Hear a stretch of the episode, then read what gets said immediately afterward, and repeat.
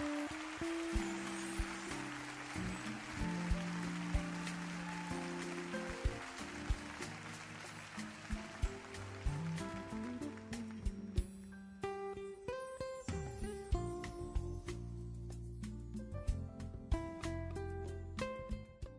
right, let's pray. Father, in the name of Jesus, we want to thank you and we rejoice that we have an opportunity to fellowship in your word, gain clarity in your word, and come to the increasing knowledge of Christ Jesus, which builds us up and makes us aware of his inheritance. We thank you that we have access into the deep things of God and that confusion is lifted off and that your name is glorified, even as your glory manifests within us. This and many more we ask. In Jesus' mighty name, I pray with thanksgiving.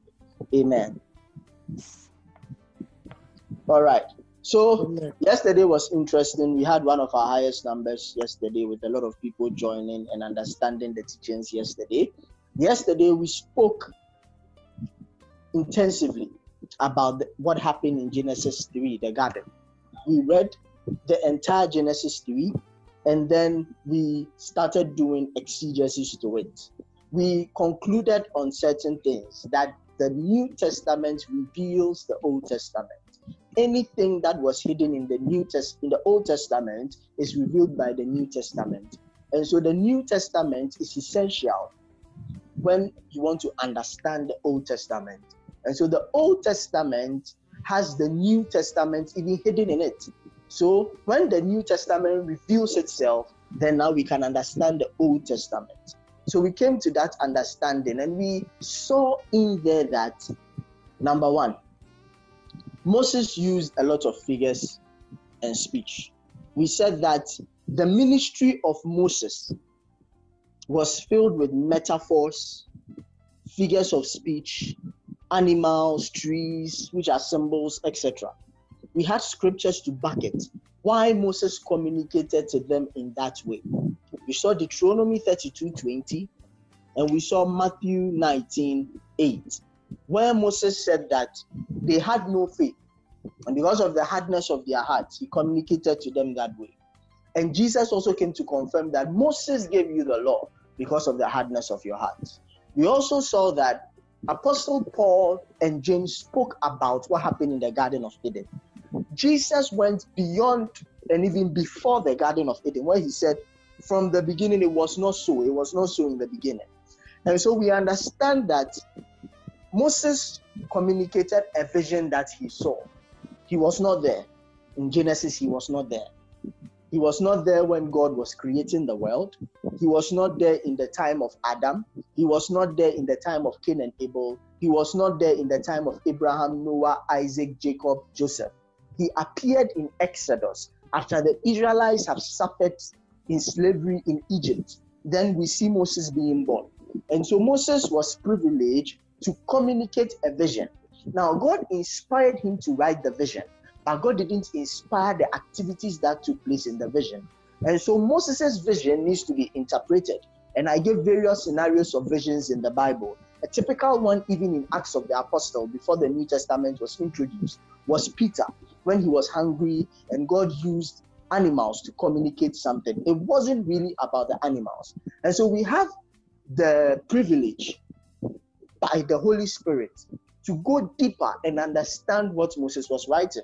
We've done so for Genesis 1, Genesis 2, where even we are beginning to see that the man in Genesis chapter 1, 26, 27 is not the same man in Genesis chapter 2, verse number 7.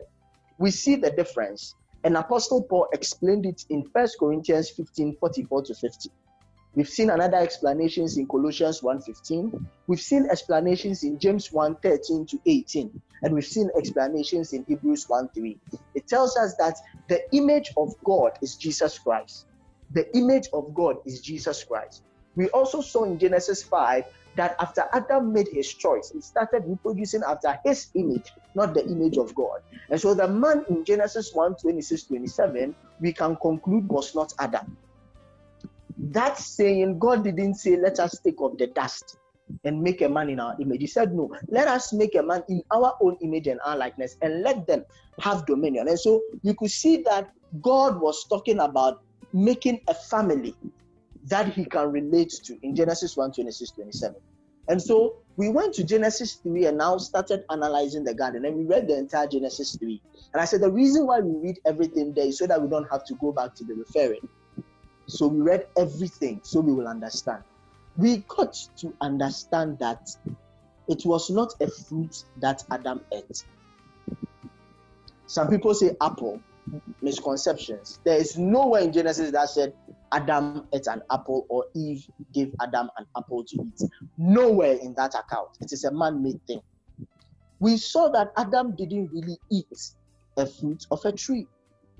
We went into the synoptic gospels and the person who we take above every other one, Jesus Christ, gave a comment about that in Matthew 15 11. He says, What defiles a man? And we read from verse 1. So we understood what Jesus was talking about. Jesus said, uh, Jesus, the Pharisees, the Pharisees came to Jesus and told him that your disciples, when they eat, they don't wash their hands. And now Jesus referred them to their own commandments and law and told them that listen, you don't even believe in your own commandments. You teach doctrines of men, commandments of men, doctrines of commandments of men. And he told them that what goes inside a man does not defile him. It's what comes outside of a man. And he even made a statement that implied that if Adam had eaten a fruit, he would have gone to toilet and would have come out. He would have defecated and would have come out. So it wasn't what he took inside of him, it is what came outside of him that defiled him. And he goes on to speak about it and talk about all the things that defile a man, that it comes outside of a man. So now we can understand that Moses was seeing a vision of trees, but it wasn't actually trees.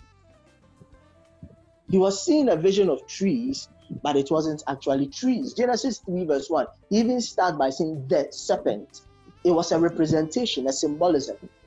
He was calling the snake the devil. Does that mean, and we know in Genesis 1 2 that everything God made was good? Does that mean God made the snake evil and the snake went to tempt Eve on its own? No. It means that Moses was using the serpent to communicate something. He was using the serpent to communicate something. Even in that same scripture, when you see God, according to Moses, God pronounced the curse onto the serpent. He said, Because of what you have done, you will crawl on your belly, which means that the serpent had legs and arms, if you are applying logic to it. We've read the Genesis 3, so I want you to just, you can open it as I talk, you see there. Genesis 3:14 was when God started making the pronouncement, uh, uh, like Moses said, which means that the serpent could walk. The serpent maybe had two legs, or maybe it was like the cow or the dog.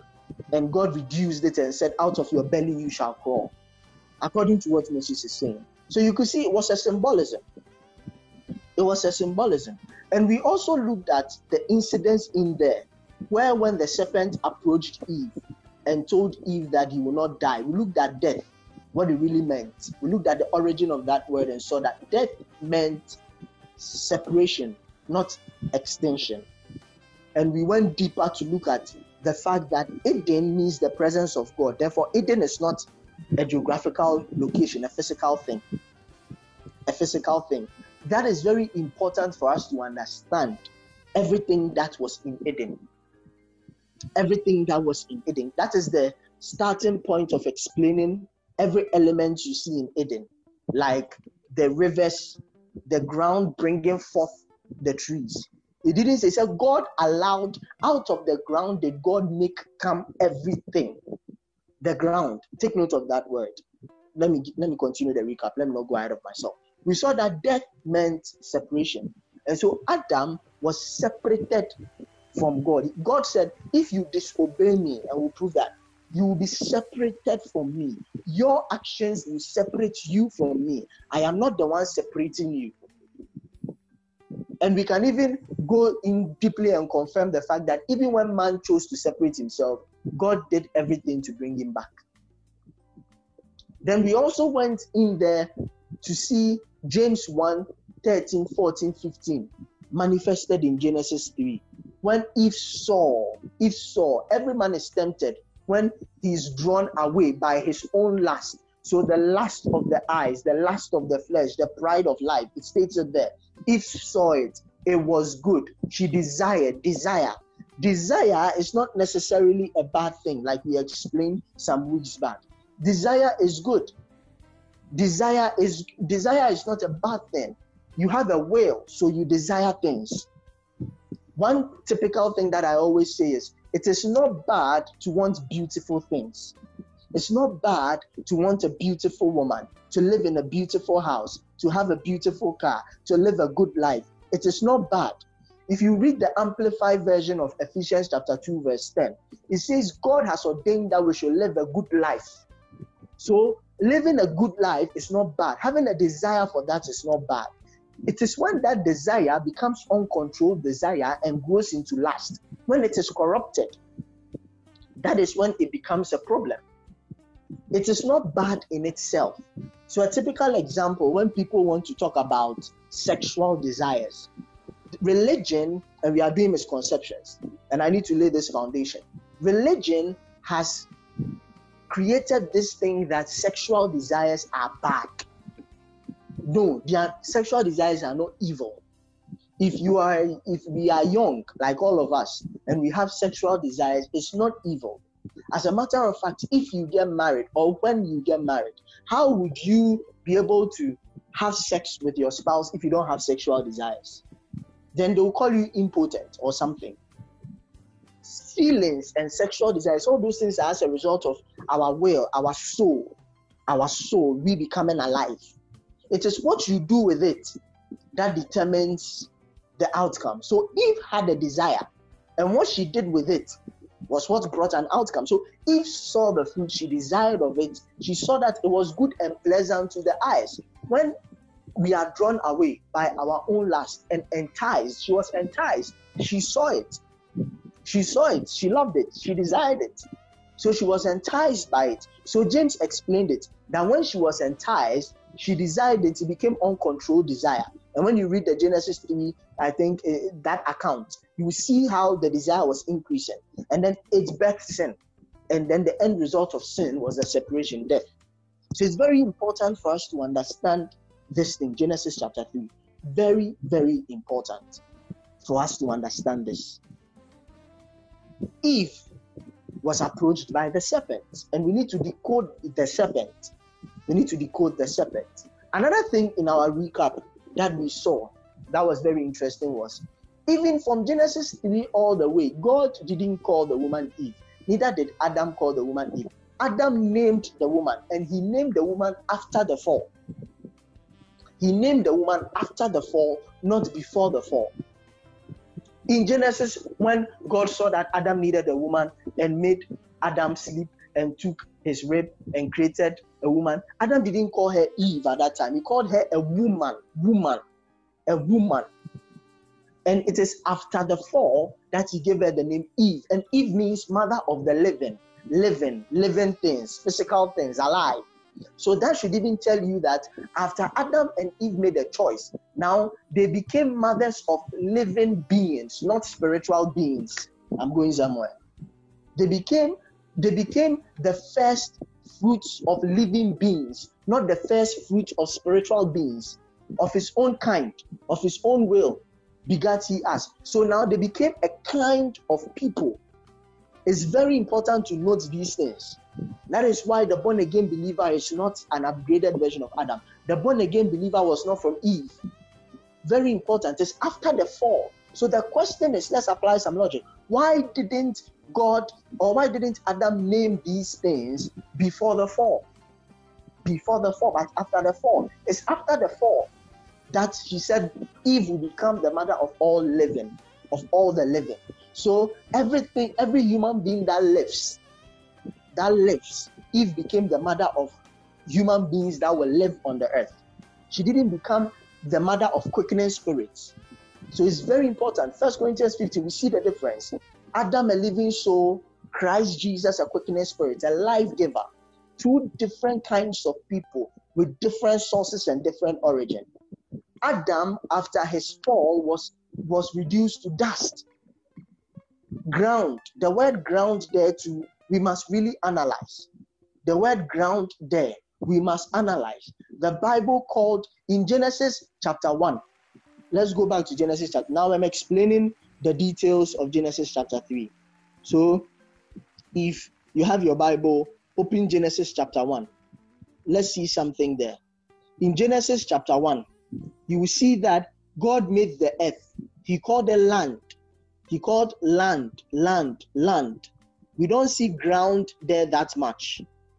We don't see ground, the word ground there that much. He uses land. Let's look at Genesis um, chapter chapter 1 verse number 10. Look at Genesis 1 verse number. Let's start from verse 9. Genesis 1 9. And God said, Let the waters under the heaven be gathered together unto one place, and let the dry land appear. Let the dry land appear. Let the dry land appear. So when he separated the waters, then the land appeared. So we have water and land, water and land. When he separated the waters, the land appeared. Verse 10 And God called the dry land earth. God called the dry land earth, and the gathering together of the waters called the seas. And God saw that it was good. It was good. It was good. And God said, Let the earth bring forth. So we are seeing earth. Look at verse 12. And the earth. Look at verse uh, um, um, verse 15. Earth. Look at uh, verse 17. You see earth. Verse 20. You see earth. You even see earth in um we are we are drawing a case. So we are looking at all the places where we see earth. You don't see ground. You don't see ground. You don't see ground. Verse 29, earth. You see earth, earth, earth. Then all of a sudden, in verse 2, we see ground. We see ground in verse 2. We see ground. So that thing is worth analyzing. Because let's make let's let's make an analysis here before I go deep, deep deeply so we explain. If God made the land, called it earth, and Moses said it was very good, that means everything that should come out of it should be good. But then Moses is also saying that out of the ground, not earth, came the tree of life and the tree of knowledge of good and evil. Let's read it. Let's read Genesis 2, verse 1. Let's go. Genesis 2, verse 1. Thus the heavens and the earth were finished. God finished his work and all the host of them. And on the seventh day, God ended his work which he had made, and he rested on the seventh day from all his work which he had made. I'm going to show you a confusion in Genesis that shows that it's worth analyzing. Now, this one, Moses is saying God has finished his work, he is done. And God blessed the seventh day and sanctified it because that in it he had rested from all of his work, which God created and made. These are the generations of the heavens and of the earth when they were created in the day that the Lord God made the earth and the heavens. Now, the verse 5 And every plant of the field before it was in the earth. So God made the things and put them in the earth. And every herb of the field before it grew, He made them before they manifested. He made them before they manifested. For the Lord God had not caused it to rain upon the earth, and there was not a man to till the ground. A man, ground. A man, ground. But in Genesis 1:26, let us make man in our own image. I'm going somewhere. Now, write it down somewhere. On Tuesday or in our subsequent teachings, that is when we go deeper into the man.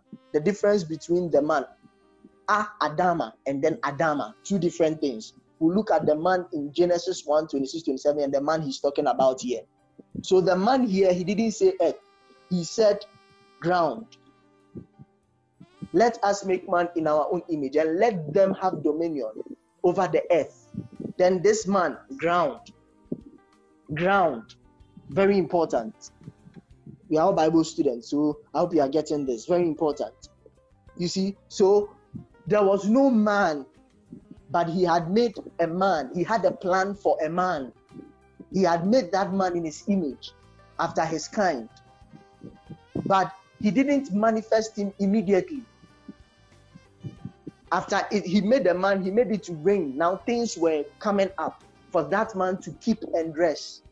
He had not given that man that was to manage the dominion mandate yet. Pay attention. Let me repeat myself. Genesis 1 26 27. Let us make man in our image and in our likeness, and let them have dominion over the earth. Earth, earth. But then in Genesis 2, all the things he created in Genesis 1 had not manifested. Had not manifested because he, he didn't have a man to till the ground. So he made it rain upon the ground before the earth. So you see, but there went up a mist from the earth and watered the whole face of the ground. So even the water that came to water the ground came from the earth. So earth and ground must be analyzed. We confuse it. Earth and ground must be analyzed. Very important. Earth and ground must be analyzed.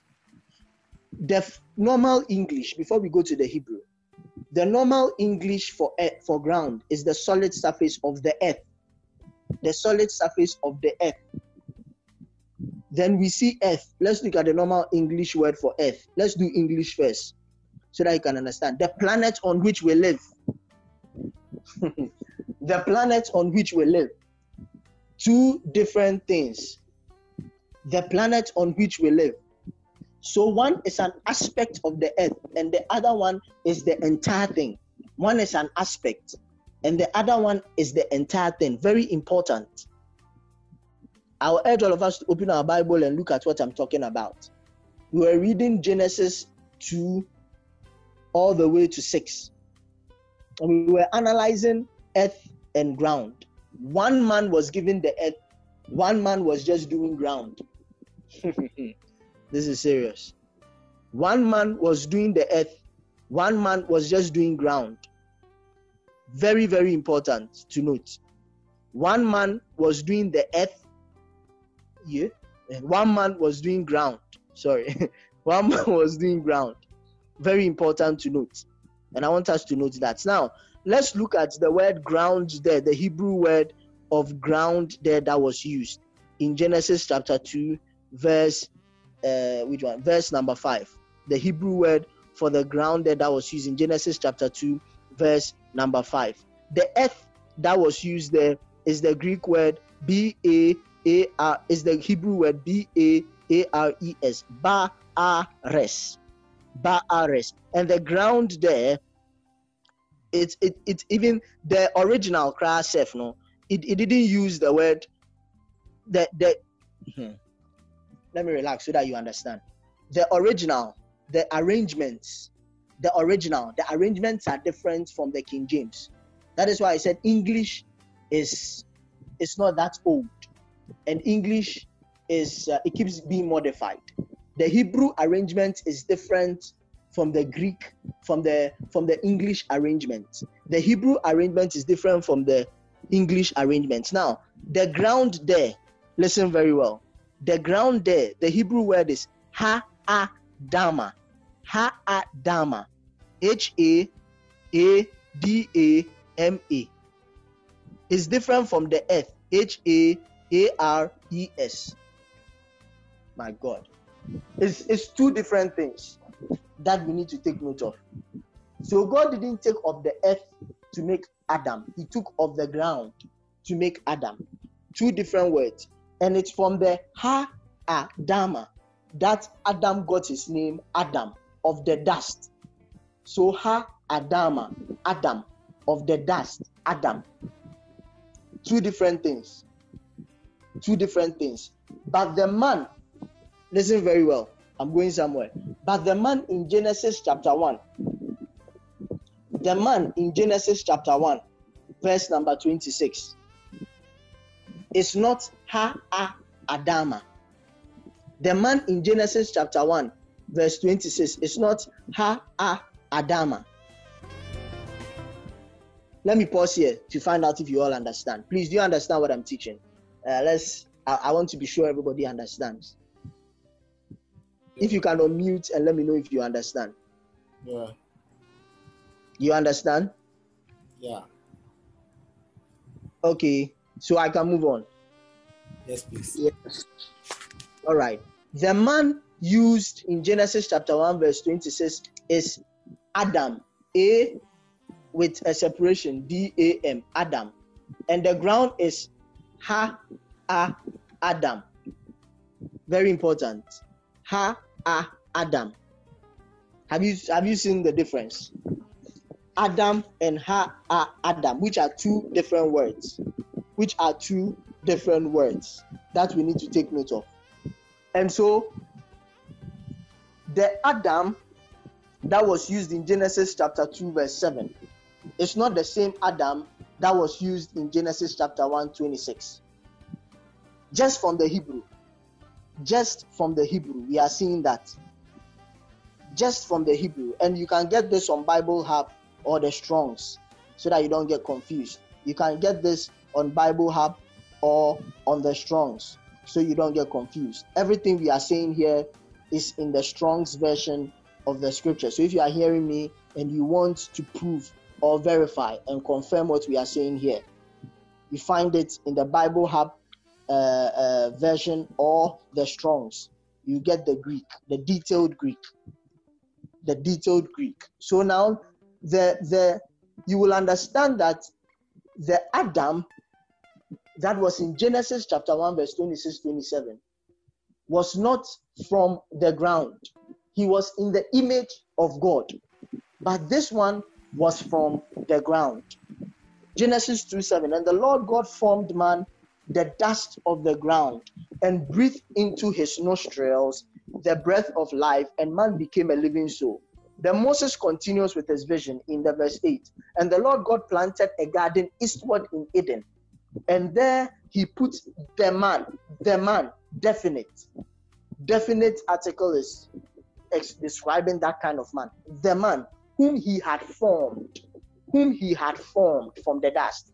And now listen to the verse 9. I wish Nana was on this call because he has a very important question which we are coming to. We are going to explain that right now. We are going to explain that right now. And the Lord, and out of the ground, made the Lord God to grow every tree that is pleasant to the sight and good for food, the tree of life also in the midst of the garden, and the tree of knowledge of good and evil. Question. We pause here and take question. If everything God made was good, if everything God made was good, should the tree of knowledge of good and evil be good or bad? Question. Everything God made in Genesis 1, Moses said was good. And now he's come back in Genesis 2, verse 8, to say the Lord God planted a garden eastward. And in that garden, he allowed out of that ground of that garden to come out every, he said what? To grow every tree that is pleasant to the sight and good for food, the tree of life also in the midst of the garden and the tree of knowledge of good and evil. This statement needs to be analyzed. This statement needs to be analyzed. And I'm asking a question. If everything God made was good, and we are saying that Adam ate the tree of knowledge of good and evil, and because of that, God got angry, does it make sense logically?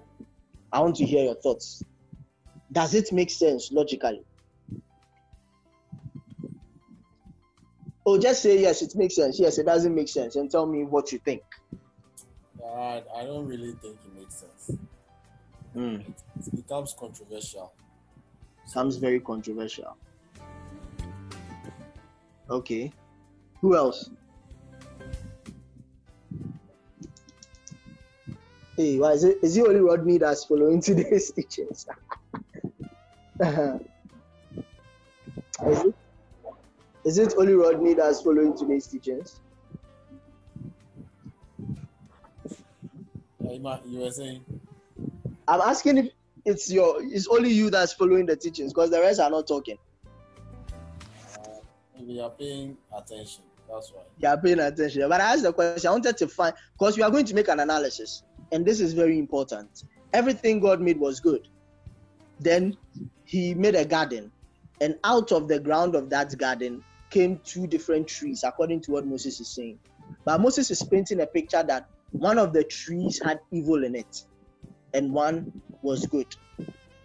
But everything God made was good. Is it not contradicting? Is it not contradicting? Very contradicting. Good. So that means this tree that Moses used, the word tree that Moses used, must be analyzed. So now we go into the Bible and we go and look at tree, the word tree that was used in the Bible, and we go and see what Jesus Christ said about trees. The parables he used and they're represented with trees. The statements he made referring to trees to understand all these things. Then we come back into the Old Testament itself to look at the law of first mention and analyze what trees are used for. A typical example is a favorite psalm that we all quote a tree planted by the riverside. The withers, the tree, this, this does not wither. I don't know if you know that famous psalm. I think it's uh, Psalm 3, yeah. Psalm 1, verse 3, right? Yeah. Good. Psalm 1, verse 3. He says that, and he shall be like a tree planted by the rivers of water that bringeth forth his fruit. He's talking about tree, but he's saying his, which means he's representing a human being. Uh, uh, he's using a tree to explain a human being. 1, you read the verse 1, it said, Blessed is the man that walketh not in the counsel of the ungodly, nor standeth in the way of sinners, nor sitteth in the seat of the scornful, but his delight is in the law of the Lord and in his law doeth he meditate day and night. Yeah, I remember the way we quote these scriptures. We memorize these scriptures and we're quoting them. And he shall be like a tree planted by the rivers of water that bringeth forth his fruit, and in his season his leaf also shall not wither, and whatsoever he doeth, he shall prosper. The tree is being used to describe the man. So let's go to the New Testament and let's look at Jesus. Jesus appears, and in Matthew chapter 3, in Matthew chapter 3, John the Baptist is introducing Jesus. And that was the first time we see the tree in the Synoptic Gospels. John the Baptist says, And now also the axe is laid onto the roots of the trees. The axe is laid onto the roots of the trees. Therefore, every tree which bringeth not forth good fruit is hewn down and cast into the fire. He was talking about human beings that will not accept Jesus. He's saying someone is coming, and this is what he's going to do. Because of his appearance, the axe is laid onto the roots of the trees. Therefore, every tree which bringeth not forth good fruit, and is out of a tree that fruit comes. Out of a tree that fruit comes. So, this we and we'll be analyzing trees. We'll be analyzing two things the ground, the earth, Adama, Ha Adama, and trees in order to understand Moses' vision. Very important. This is even telling us that Adam didn't eat an apple or a fruit. This is telling us something. So, John the Baptist is saying that every tree that does not bear fruit, it will be cut from its roots. Matthew 7 17, Jesus speaking said, Even so, Every good tree bringeth forth good fruit, but a corrupt tree bringeth forth evil fruits. Tree. He's using tree in Matthew 7 17. Jesus was speaking and he was using tree to describe something. Let's take with Matthew 7. Even if we end, we have context. Let's read from verse 1. Jesus is preaching, Jesus is teaching. He said, Judge not, that ye be not judged. For with what judgment ye judge, ye shall be judged. And with what measure ye met, it shall be measured to you again. Three, and why beholdest thou the mote that is in thy brother's eye, but considerest not that the beam that is in thy own eyes? Or how wilt thou say to thy brother, Let me pull out the mote out of thine eye, and behold, a beam is in thine own eye? Thou hypocrite, first cast out the beam of thine own eye, and then shalt thou see clearly to cast out the mote out of thy brother's eye. Give not that which is holy unto dogs, neither cast ye your pearls before swine. Let they trample them under their feet and turn again and rend you. Now, verse 7 Ask, and it shall be given you. Seek, and ye shall find. Knock, and it shall be opened unto you. 8. Now, this is where we start building the case. Listen very well. 8, he says, For everyone that asketh receiveth, and he that seeketh findeth, and to him that knocketh it shall be opened. Or what man is there of you Whom, if his son ask bread, will he give him a stone? So now we are getting the context of what hmm. Jesus is talking about. Or if he ask a fish, will he give him a serpent? If ye then, being evil, know how to give good gifts unto your children, how much more shall your heavenly Father which is in heaven give good things to them that ask him? Therefore, all things whatsoever ye would that men should do to you, do ye even so to them. For this is the law and the prophets. Enter ye in the straight gate, for wide is the gate and broad is the way that leadeth to destruction, and many there be which go in thereat. Because straight is the gate and narrow is the way which leadeth unto life, and few there be that find it. 15, we are now coming. Look at the 15. Jesus speaks about ask and talks about you being evil. When your children ask you something, you give them. Now, Jesus spoke a lot in parables, and you know why.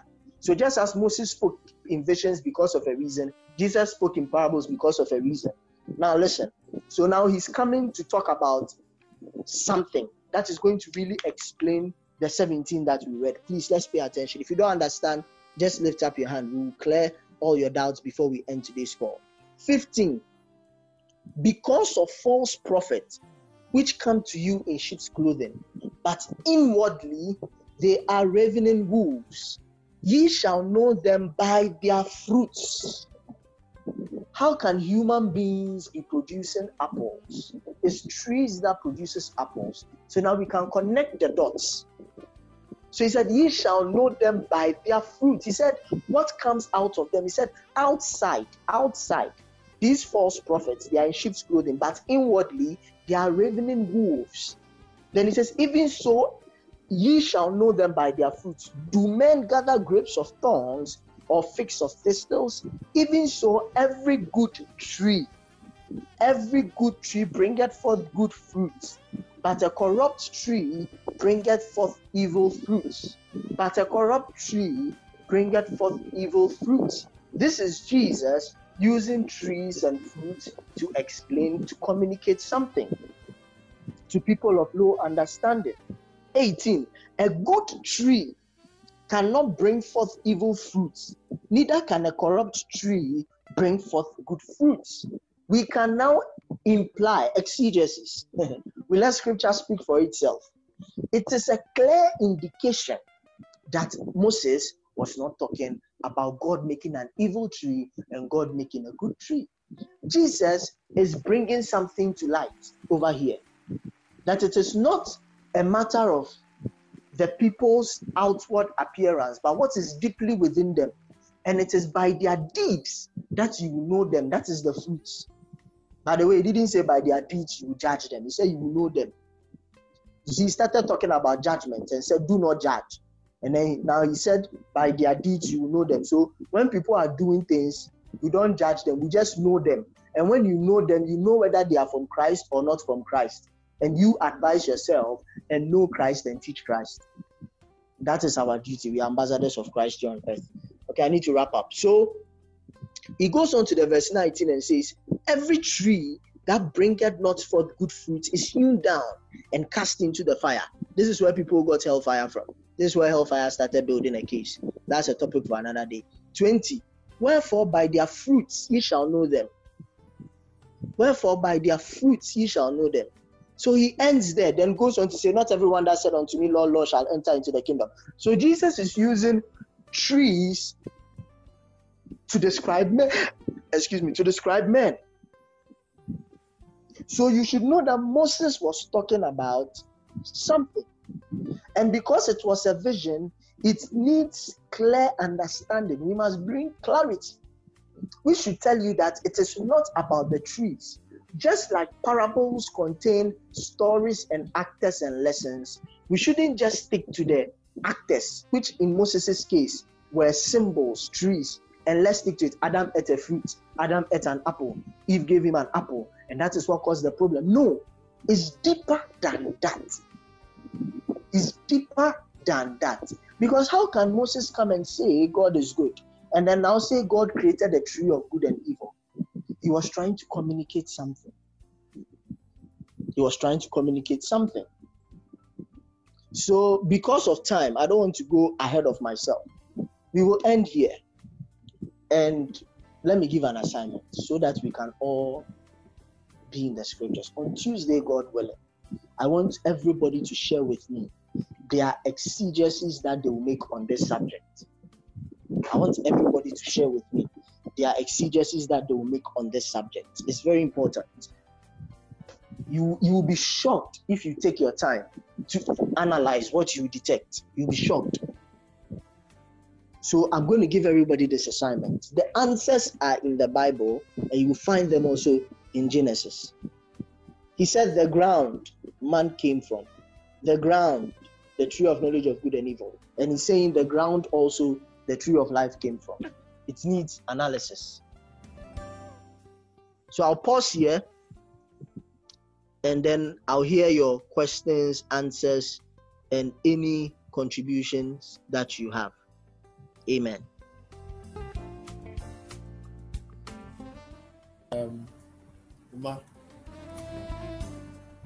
Hello. Yeah, Rodney, I can hear you. Hello. Yeah.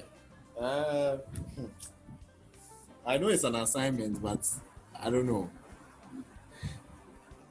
What you just said, like I thought about it, that the tree of life also came from the ground. Although it's an assignment, but I just want to say something. You don't have to say that's the answer on it. I'm just saying something. So I was thinking, ah, so if in case the tree of life, because in Revelations and in other in the New Testament, Jesus is described as the tree of life. Perfect. Okay. So can we say so who, who is the tree of knowledge of good and evil? Uh-huh. Is it is it that by our actions we are the tree of good and evil? Is it by our actions, by the fruits that we are? We showed what type of tree we are instead of being a tree of life. Okay. Anyone anyone wants to contribute to what Rodney said? Uh, If I'm I say it, I'm answering the question. I'm just thinking out loud. I think we all have the same question. Eh. you see, yesterday Salisam asked the question and I answered it. So I thought the introductory part of what I would have taught today yesterday. So if I go and talk about this one right now, I'm talking about what Tuesday I'll teach. It's it's very important. First of all, do we all agree that it wasn't really about trees and fruits? oh yeah, yeah. yeah. there are more evidence and we'll be going through them we'll back up with scriptures we have to stick to scriptures so we now understand which meant adam hmm, should i answer this question it wasn't it wasn't really about trees and fruits moses was communicating something and his vision that he wrote he was just writing what he saw that is why sometimes i say we cannot fault him too he was writing what he saw but it needed to be decoded. And also, when you are studying scripture, you must understand that it's not everything that you look for and find meaning for.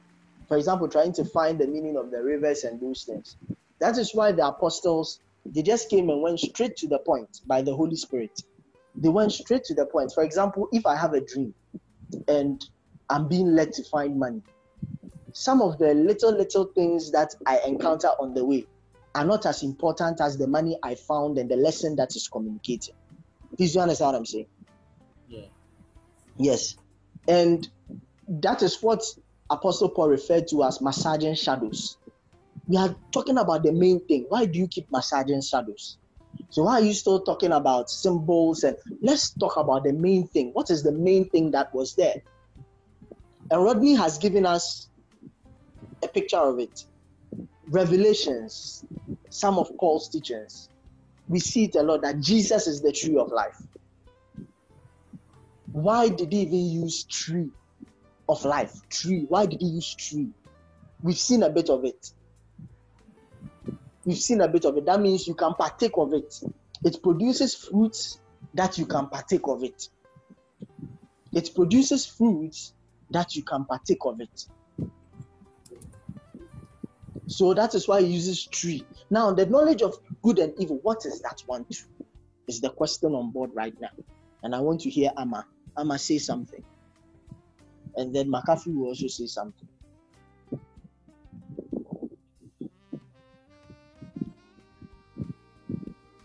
Ama, we are waiting for if you don't talk, won't close.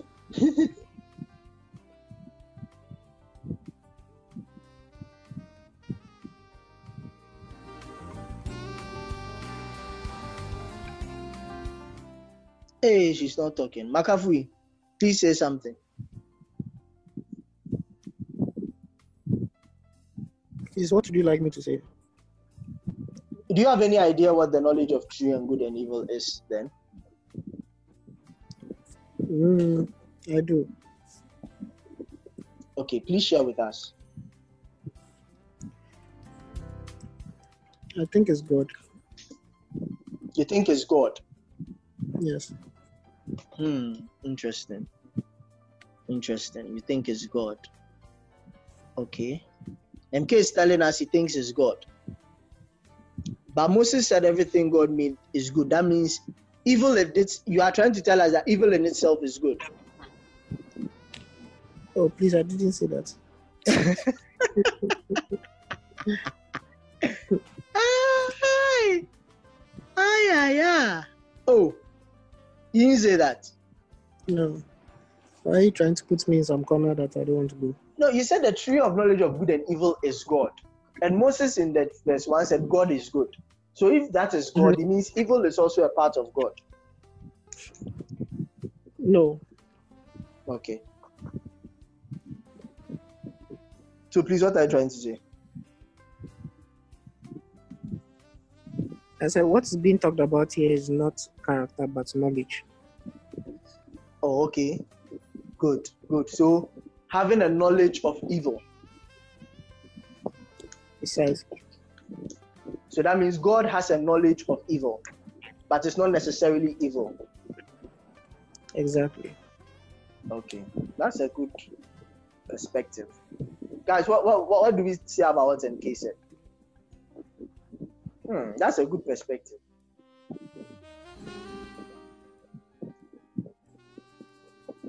Yeah, nobody has anything to say. Can I still speak?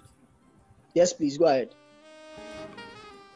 But MKI, so are you saying that having an idea of evil doesn't make you evil? But Jesus said, when you conceive something in your head, you have already committed the sin, like, yeah, in your heart. When you conceive evil in your heart, you've already sinned.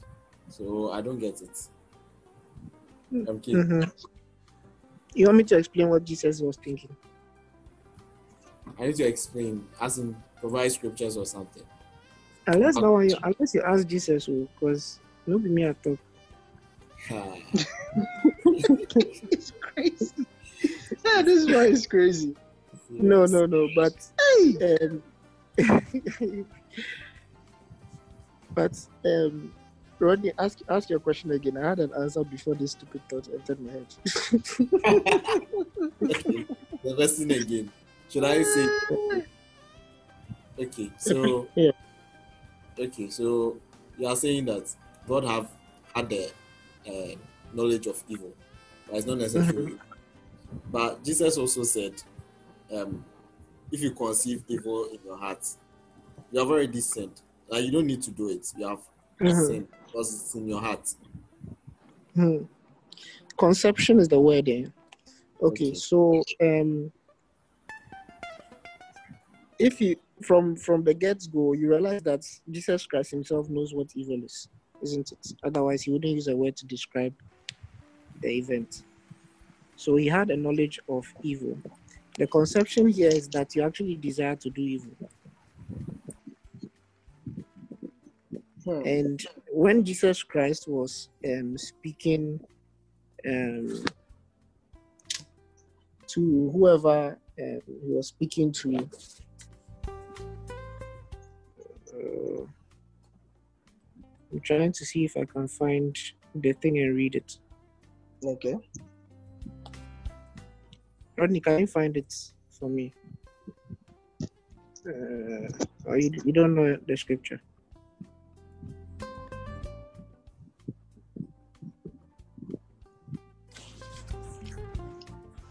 Okay, you to not to not waste time. Let's let's um, leave it at the at the at the first level. So the first the first thing is that you should understand the the meaning the um, being the conception. And then he was also trying to explain further when you read um, the scripture in trying to talk about the fact that people were not justified by mere actions because their thoughts actually would disqualify them and that was that, that was a, a message on the grace of god Mm. I just wanted to give it context. But I think the main thing I just wanted to say is that even Jesus Christ, whilst he was talking, has not had knowledge of evil. It didn't make him evil because he wasn't there conceiving evil against the people.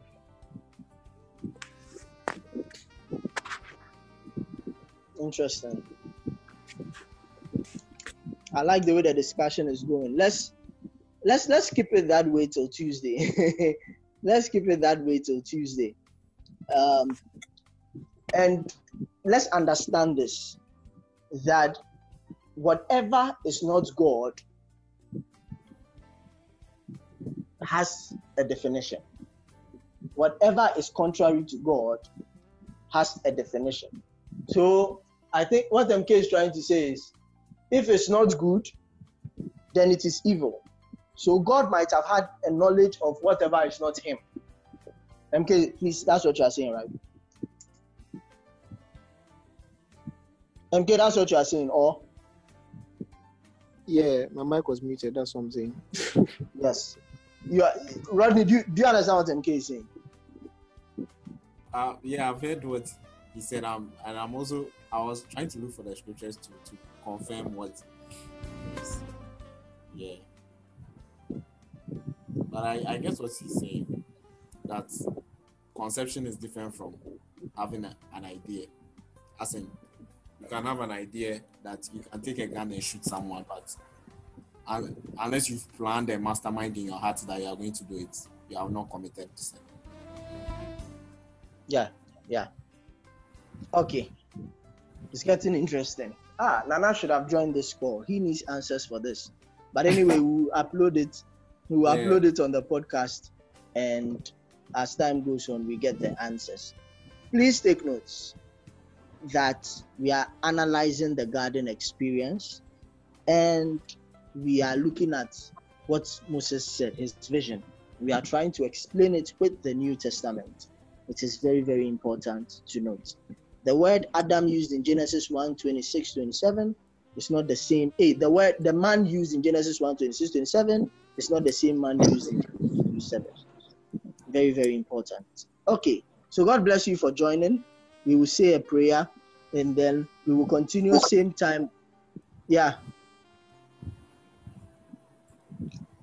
Is somebody saying something? No, I don't think so. Okay. All right. So that we continue same time, God willing, Tuesday, 6 p.m. Let us pray. Father, we thank you for revelation knowledge. We thank you that we are analyzing your word and getting answers by your Holy Spirit. For without you, we can do nothing. And we rejoice, Father, Lord, that this coming week is an amazing week. Anyone at the sound of my voice, Father, Lord, I pray that they will experience you like never before this coming week. Father, whatever is not of you, we root out in Jesus' mighty name. And we pray, Father, Lord, that as we are getting to know you more, it is building in us confidence to carry out our dominion mandate here on this earth. Therefore, whatever we touch is blessed. Wherever we go, whoever encounters us is blessed. We are the light of the world. And we thank you that we have overcome every situation because we are in you and you are in us. In Jesus' mighty name, I pray with thanksgiving. Amen. Amen. Amen. God bless you guys. I can't wait to speak to you on Tuesday. Yeah. All right, Charlie. See ya. All right. Bye. All right.